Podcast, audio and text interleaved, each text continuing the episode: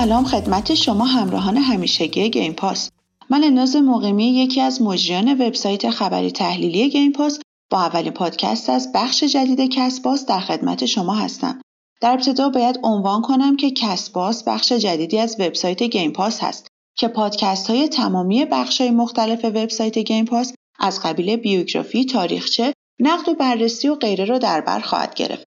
دسترسی شما عزیزان رو به پادکست دلخواهتون آسانتر می‌کنه. در این پادکست با بیوگرافی یکی از تاثیرگذارترین افراد در دنیای بازی های ویدیویی که به نوبه خود از پیشتازان این عرصه است یعنی هیدو کوجیما در خدمت شما عزیزان هستم و امیدوارم که این بیوگرافی مورد رضایت شما همراهان همیشه گیم پاس واقع بشه.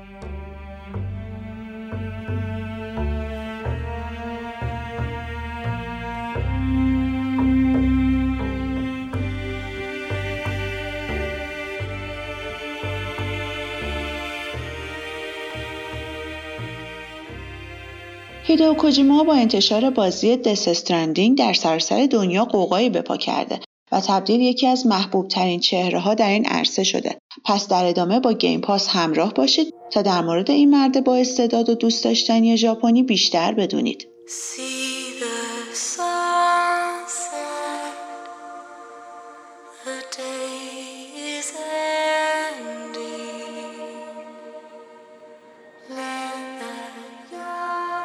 هیدئو کوجیما در 24 آگوست 1963 در محله گایا یکی از شلوغترین محله های توکیو به عنوان سومین و کوچکترین فرزند خانواده کوجیما به دنیا آمد. وقتی که سه ساله بود به تصمیم پدر خانواده از شلوغی و ازدحام توکیو فرار و به منطقه کانسای غربی که نسبتا جای آرومتری بود نقل مکان کردند. از اون زمان به بعد بود که نقل مکان و روبرو شدن با چالش های زندگی برای کوجیما کاملا عادی شد. از اونجایی که هیدئو خیلی کوچیک بود تمام روز رو تنها به انتظار خانوادهش که همگی مجبور به کار کردن در خارج از خونه بودن میگذروند و تنهاییش رو فقط با دیدن تلویزیون پر می‌کرد. تا جایی که هنوز هم در سن 57 سالگی به گفته خود هیدو تو یکی از مصاحبه‌های تلویزیونی تو سفرهای کاری و برای مقابله با تنهایی به محض ورود به هتل اولین کاری که انجام میده روشن کردن تلویزیونه. همونطور که قبلا اشاره کردیم کوجیما کودکی زیبا و بیدردسری نداشت و همیشه اتفاقهای عجیب و غریبی برای اون میافتاد. مثلا یه بار در دوران کودکی مورد حمله یک سگ وحشی قرار گرفت و به گفته خودش از شدت ترس تا پای مرگ رفت. تا حدی که مسیر چند کیلومتری از ریل قطار تا خونه رو فقط دویده و آرزو می‌کرده که زودتر به خونه برسه و خودش رو نجات بده.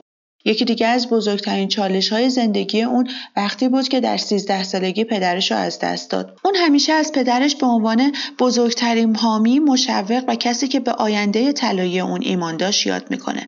پدر کوجیما از علاقه پسرش به فیلم و فیلمنامه نویسی آگاه بود و خیلی دوست داشت که هیدئو نوشتن داستان و فیلم کوتاه رو امتحان کنه.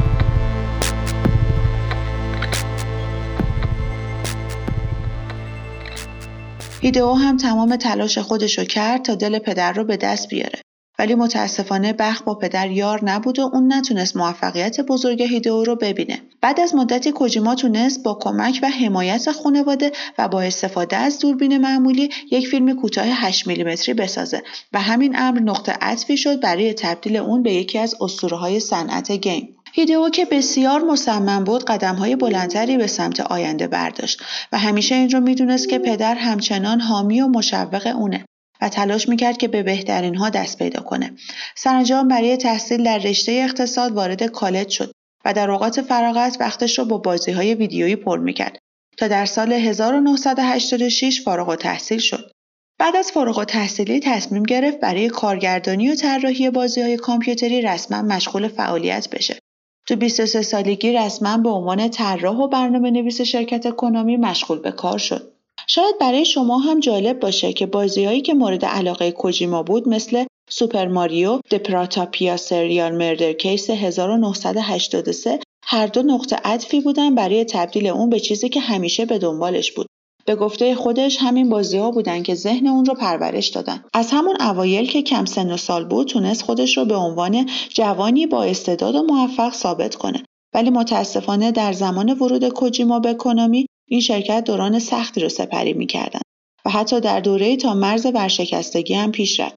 ولی خب بخت با اینکه شرکت یار شد و نجات پیدا کرد.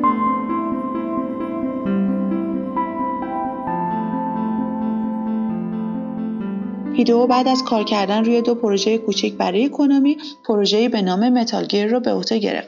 این بازی در نهایت در سال 1987 منتشر شد و به نوبه خودش بازی موفقی در دنیای MSX2 که نوعی کامپیوتر خونگی محسوب می‌شد بود. اما کامپیوتر و بازی های ویدیویی هنوز تو کشورهای غربی طرفدار زیادی نداشت. در نتیجه Metal Gear هم نتونست از سمت غرب مخاطبای خودش رو جذب کنه. تو همون سال بود که Metal Gear برای سیستم نینتندو هم منتشر شد و هیدئو هم بیکار نشست و در سال 1988 شروع به نوشتن و طراحی بازی دومش کرد. پروژه بعدی کوجیما بازی ماجراجویی و گرافیکی Snatcher بود. که در سال 1988 برای سیستم های کامپیوتری NEC و MSX2 طراحی شد. این بازی در ژاپن منتشر شد و با وجود اینکه کوجیما و تیمش به دلیل های زمانی مجبور به تغییر یک سری عملکردهای نهایی بازی شده بودند، در زمان کوتاهی بسیار مورد توجه قرار گرفت و تونست با ارائه گرافیک بالا، موسیقی جذاب و استفاده از بازیگران سینما به عنوان صدا پیشه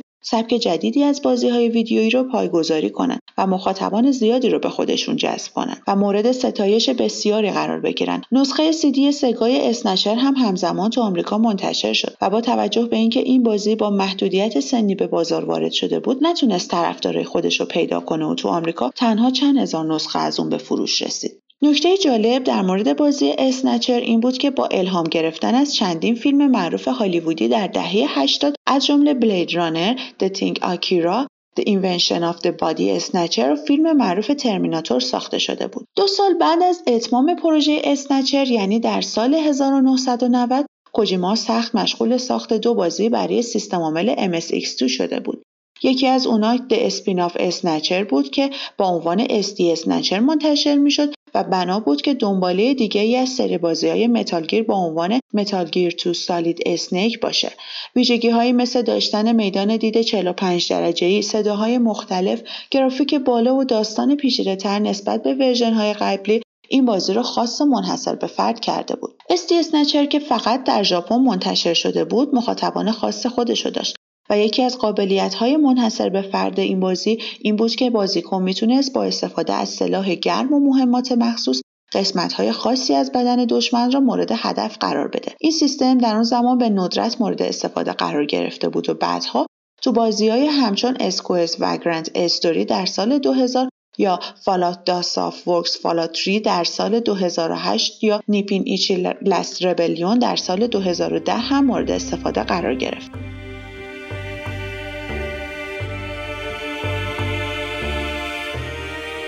بازی Metal Gear اصلی که روی NES منتشر شده بود بسیار بین مردم محبوب شد. اما شرکت Konami تصمیم گرفت که این بار بازی Snake's Revenge رو بدون کمک گرفتن از کوجیما طراحی کنه. روزی که کوجیما در مسیر برگشتش از محل کار در قطار نشسته بود با یکی از اعضای تیم Konami مشغول صحبت کردن در مورد صحت این ماجرا شد.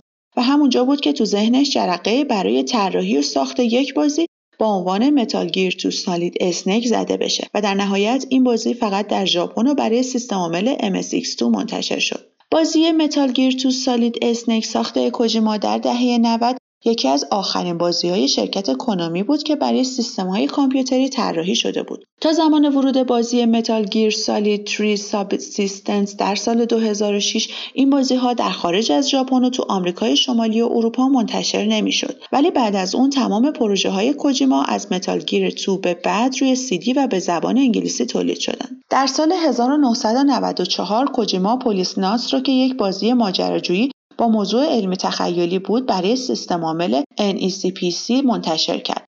قسمت بعدی این بازی در سال 1995 برای سیستم عامل 3DO و در سال 96 برای PlayStation و Saturn منتشر شد ولی تو این نسخه ها ورژن PC 98 وجود نداشت و به دلیل اینکه قرار بود تمام بازی ها به زبان انگلیسی منتشر بشه مشکلاتی برای شرکت به وجود اومد و تولید بازی به کل متوقف شد البته بماند که در سال 2009 ورژن غیر انگلیسی همین بازی همزمان با تولد 46 سالگی کوجیما منتشر شد اون در سال 1994 طراحی ورژن سه‌بعدی بازی Metal Gear Two Solid Snake رو شروع کرد و نسخه دموی PlayStation اون رو هم برای اولین بار در نمایشگاه بازی توکیو 96 در معرض دید عموم قرار داد و در سال 97 بود که این بازی را به صورت یک ویدیوی کوتاه ارائه داد. از اون سال به بعد کوجیما تونست سر و صدای زیادی در جهان بپا کنه و با رسیدن به شهرت بین المللی تبدیل به یک سلبریتی در دنیای بازی شده بود. نکته جالبی که راجع به این سری از بازی های کوجیما وجود داره اینه که این بازی هم مثل Snatcher با الهام از فیلم هالیوودی Escape from New York 1981 ساخته شده بود. بقیه بازی های اونم از فیلم های هالیوودی مثل Space Odyssey یا Full Metal Jacket یا The Fury یا The Guns of Navarone الهام گرفته بود. با انتشار Metal Gear Solid در سال 98 که برای اولین بار در سری بازی های Metal Gear تو اون از گرافیک سه‌بعدی و صداگذاری استفاده می‌شد تونست تجربه دیداری بهتری رو به بازی ببخشه و به خاطر طراحی خوب بازی شخصیت های جذاب و داستان منحصر به فردش بسیار مورد توجه قرار گرفت و طرفدارانش در سراسر جهان چندین برابر شد. از سال 97 تا 98 کوجیما مشغول ساخت بازی توکمکی مموریال دراما سریز بود. خب تا به اینجای ماجرا ما نتیجه می‌گیریم که کوجیما هیچ وقت بیکار نبوده و همیشه کاری برای انجام دادن داشته. دقیقا خصلتی که همه ژاپنیا دارن که در ادامه بیشتر متوجه میشید.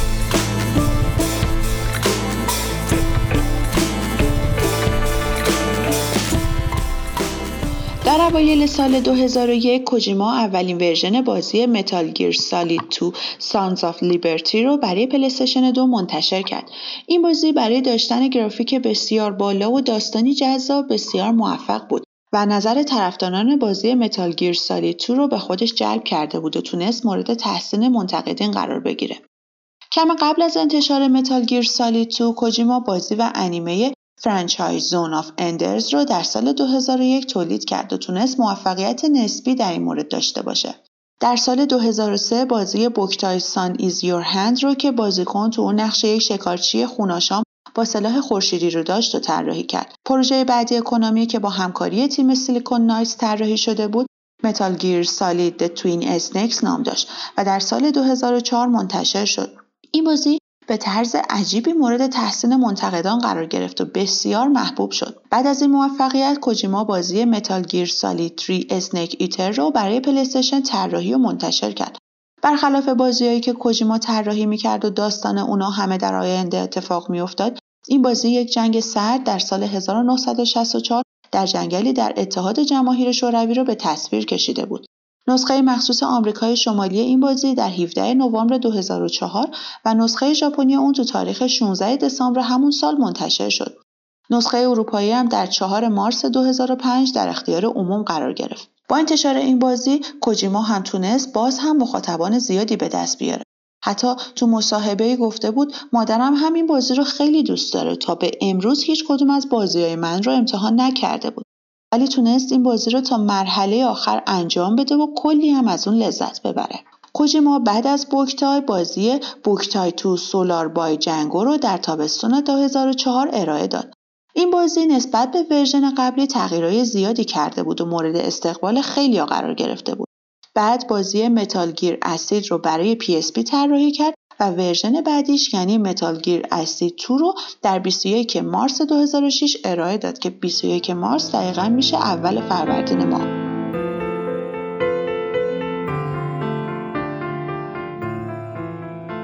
در ژوئن سال 2008 بازی Metal Gear Solid Four Guns of Patriots رو به کارگردانی شویو موراتا که سابقه درخشانی در کنامی داشت انتشار داد. تو همون سال تو مسابقات MTV Games Award 2008 آلمان به خاطر همه موفقیت ها و دستاوردهایی که تا به اون زمان به دست آورده بود جایزه یک عمر فعالیت حرفه‌ای رو دریافت کرد. این جایزه رو وقتی به کسی اهدا می‌کنن که اون شخص مدت زمان طولانی به طور مستمر کار مهمی انجام داده باشه. تو سخنرانی که بعد از گرفتن جایزه انجام داد به انگلیسی دست و پا شکسته ای گفت من از اینکه این جایزه با ارزش رو به من دادید ازتون تشکر می‌کنم. ولی این رو بدونید که هیچ وقت از کار کردن خسته نمیشم و تا زمانی که زنده هستم کار می‌کنم و برای شما بازی طراحی می‌کنم. کوجیما در سال 2009 با یک تیم اسپانیایی به اسم MercurySteam همراه شد. و طراحی بازی Castlevania Lord of Shadow رو شروع کرد اگرچه کمی قبلتر اعلام کرده بود که بازی Metal Gear Solid Four Guns of Patriots آخرین ورژن بازی Metal Gear خواهد بود ولی تو همون سال دوباره اعلام کرد که با ورژن جدید Metal Gear برمیگرده و این بار بازی Metal Gear Rising Revengeance و Metal Gear Solid Peace Walker رو به عنوان نویسنده، کارگردان و تهیه کننده ارائه داد. وقتی تو مصاحبه علت بازگشت کوجیما رو پرسیدن گفت سردرگمی های زیادی در بازی وجود داشت و من رو راضی نکرده بود و دوست داشتم این موارد رو اصلاح کنم. در سال 2010 آخرین پروژه تیمیش یعنی Metal Gear Rising Revengeance رو طراحی کرد و این بار مصمم بود که بازی رو برای نینتندو هم منتشر کنه. در اواخر سال 2011 بود که نام Metal Gear Solid Rising رو به Metal Gear Rising Revengeance تغییر داد. موفقیت های کوجیما در این دوره از زندگیش به اوج خودش رسیده بود. در سال 2011 رسما به سمت معاون اجرایی و مدیر شرکت سرگرمی دیجیتال کنامی ارتقا پیدا کرده بود. و از فناوری جدید ابتکاری خودش به عنوان Transfarring رونمایی کرده بود. این فناوری به gamer ها این امکان رو می‌داد تا داده های بازی خودشون رو از PlayStation 3 به PlayStation قابل حمل یا همون PSP انتقال بدن.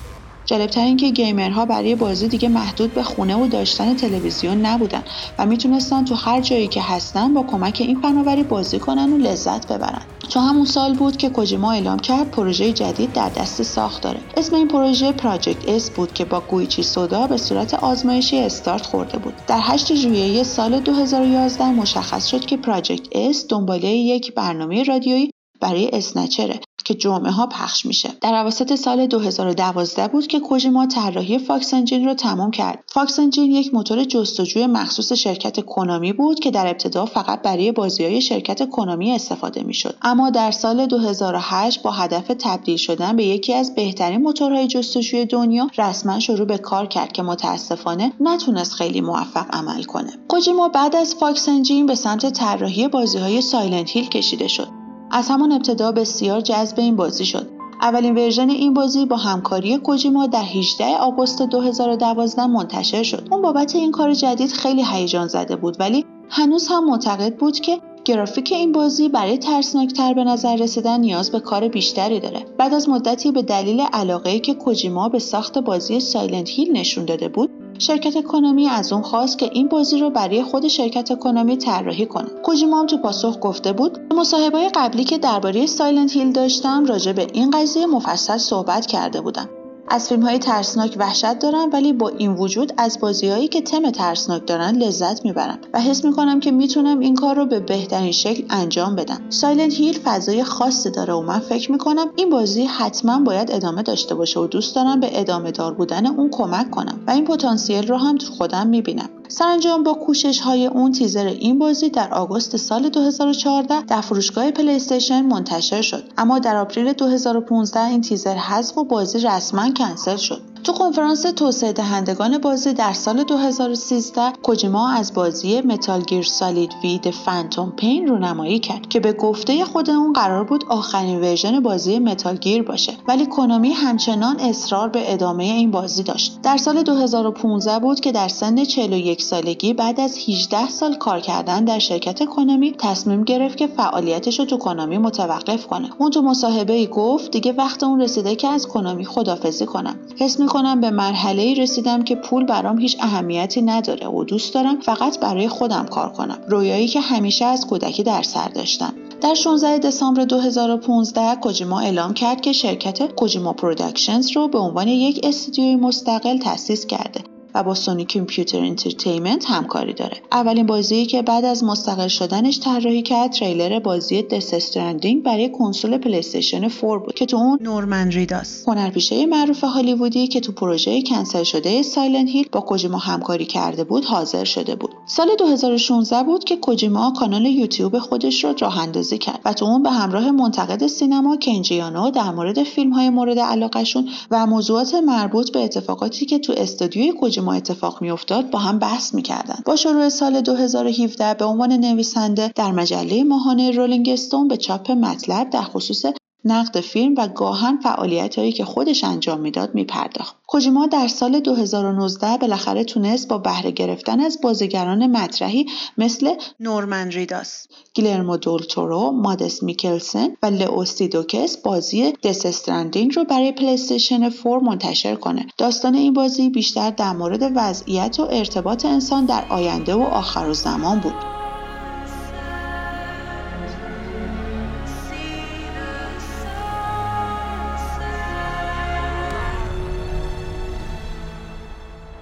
مواردی که تا به اینجا گفته شد کارهایی بود که کوجیما از زمان دانشجویی تا به امروز انجام داده بود. بد نیست کمی هم در مورد شخصیت و جوایزی که به دست آورده بدونید. گفته میشه که ارزش خالص سرمایه کوجیما یه چیز حدود سی میلیون دلاره. اسم مستعارش یوگی مورگنه. هنوزم ازدواج نکرده و نگهداری و مراقبت از مادرش برای اون بزرگترین و با ارزشترین کار دنیاست. قبل از اینکه به طراحی بازی بپردازه خیلی تلاش کرده بود که فیلم ساز بشه ولی استعداد و علاقش رو تو زمینه های دیگه ای پیدا کرده بود. عاشق موسیقی و سبک راک سبک مورد علاقه اونه. با اینکه هیچ وقت به آرزوی دیرینه خودش یعنی فیلمسازی نرسیده به فیلم دیدن که عادت بچگی اون تو روزهای تنهاییشه ادامه داده. نوشتن نقد و بررسی در مورد تک تک فیلم هایی که می‌بینه یکی از سرگرمی های مورد علاقه کوجیماست. بعد از انتشار آخرین اثرش یعنی دس استرندینگ تور جهانی رو برای دیدار با طرفدارای این بازی برگزار کرد. جالبه بدونید که اصلا هم از دست دادن با طرفداراش خوشش نمیاد. طرفدارای کوجیما بهش لقب کوجیمایز گاد رو دادن. اگه بخوام راجع به دستاوردهای کوجیما بگم اینه که توی مجله هفتگی نیوزویک از کوجیما به عنوان ده مرد تاثیرگذار سال 2002 نام بردن یا در سال 2008 مجله Next Generation کوجیما رو در رده هفتم فهرست Hot 100 Developers 2008 قرار دادن یا گرفتن جایزه Lifetime Achievement از طرف MTV در سال 2009 یا اینکه بازم تو سال 2009 IGN اون رو تو رده ششم فهرست برترین سازندگان بازی قرار داده.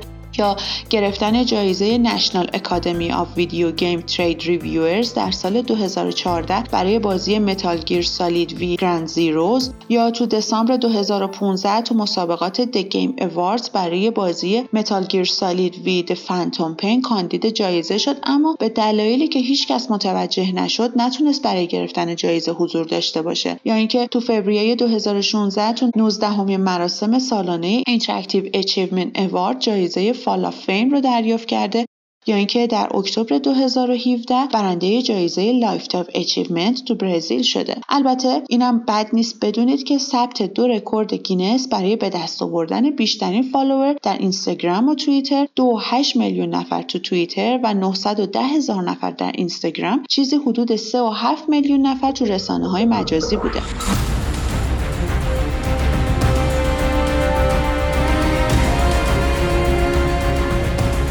در آخر از شما عزیزان برای همراهی تو اولین پادکست از بخش جدید کسباس با مضمون بیوگرافی هیدو کوجیما نهایت تشکر رو دارم و امیدوارم که مورد پسند شما عزیزان قرار گرفته باشه. لطفا نظرات خودتون رو با ما و دیگر کاربران وبسایت گیم پاس به اشتراک بگذارید. مرسی که تا به اینجای پادکست با من همراه بودید.